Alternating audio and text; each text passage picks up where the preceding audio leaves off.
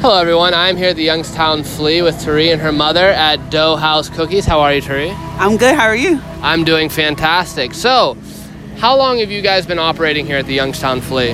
This is actually uh, season two for us. Uh, last year we uh, were new to town. I had just moved back to town, so we got a couple of dates at the uh, Flea last year, and then this year we got the whole season. So we were really excited to come back.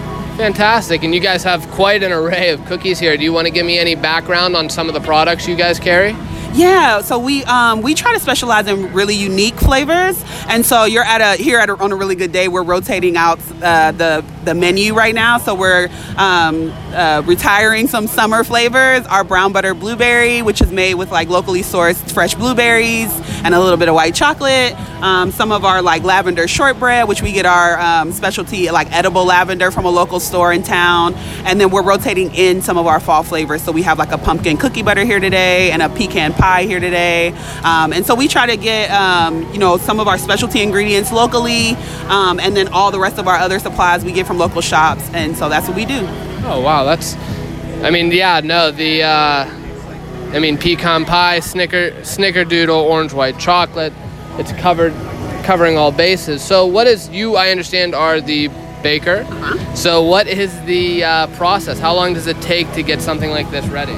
Oh goodness, that's such a good question. Um, so we right now are baking from a modified home kitchen, um, which is great. It's uh, awesome to be able to do that, um, but it definitely is limiting, especially for an event like the Flea. The, the Flea is actually our biggest event in town, um, and so it usually takes about three days of prep, and then once we're down to like actually baking, because we bake um, the night before and morning of the flea. Um, it's, it's about a 12 to 14 hour bake day.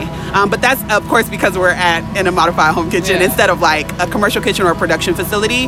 Um, uh, but so, yeah, so that's, that's sort of what our process looks like for preparation. Okay, fantastic. And aside from the Youngstown Flea, where else can people find your product? Yeah, we are inside the Canfield uh, Public Library from September through June.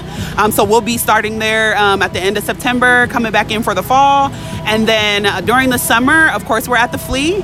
Um, you can find us weekly at the Hubbard Farmers Market, the Austintown Farmers Market, and at Firestone Farms in Columbiana when they have events there. Tari, I appreciate it so much. Thank you. Absolutely. Thanks so much. Nice to meet you. Thank you, guys. Absolutely.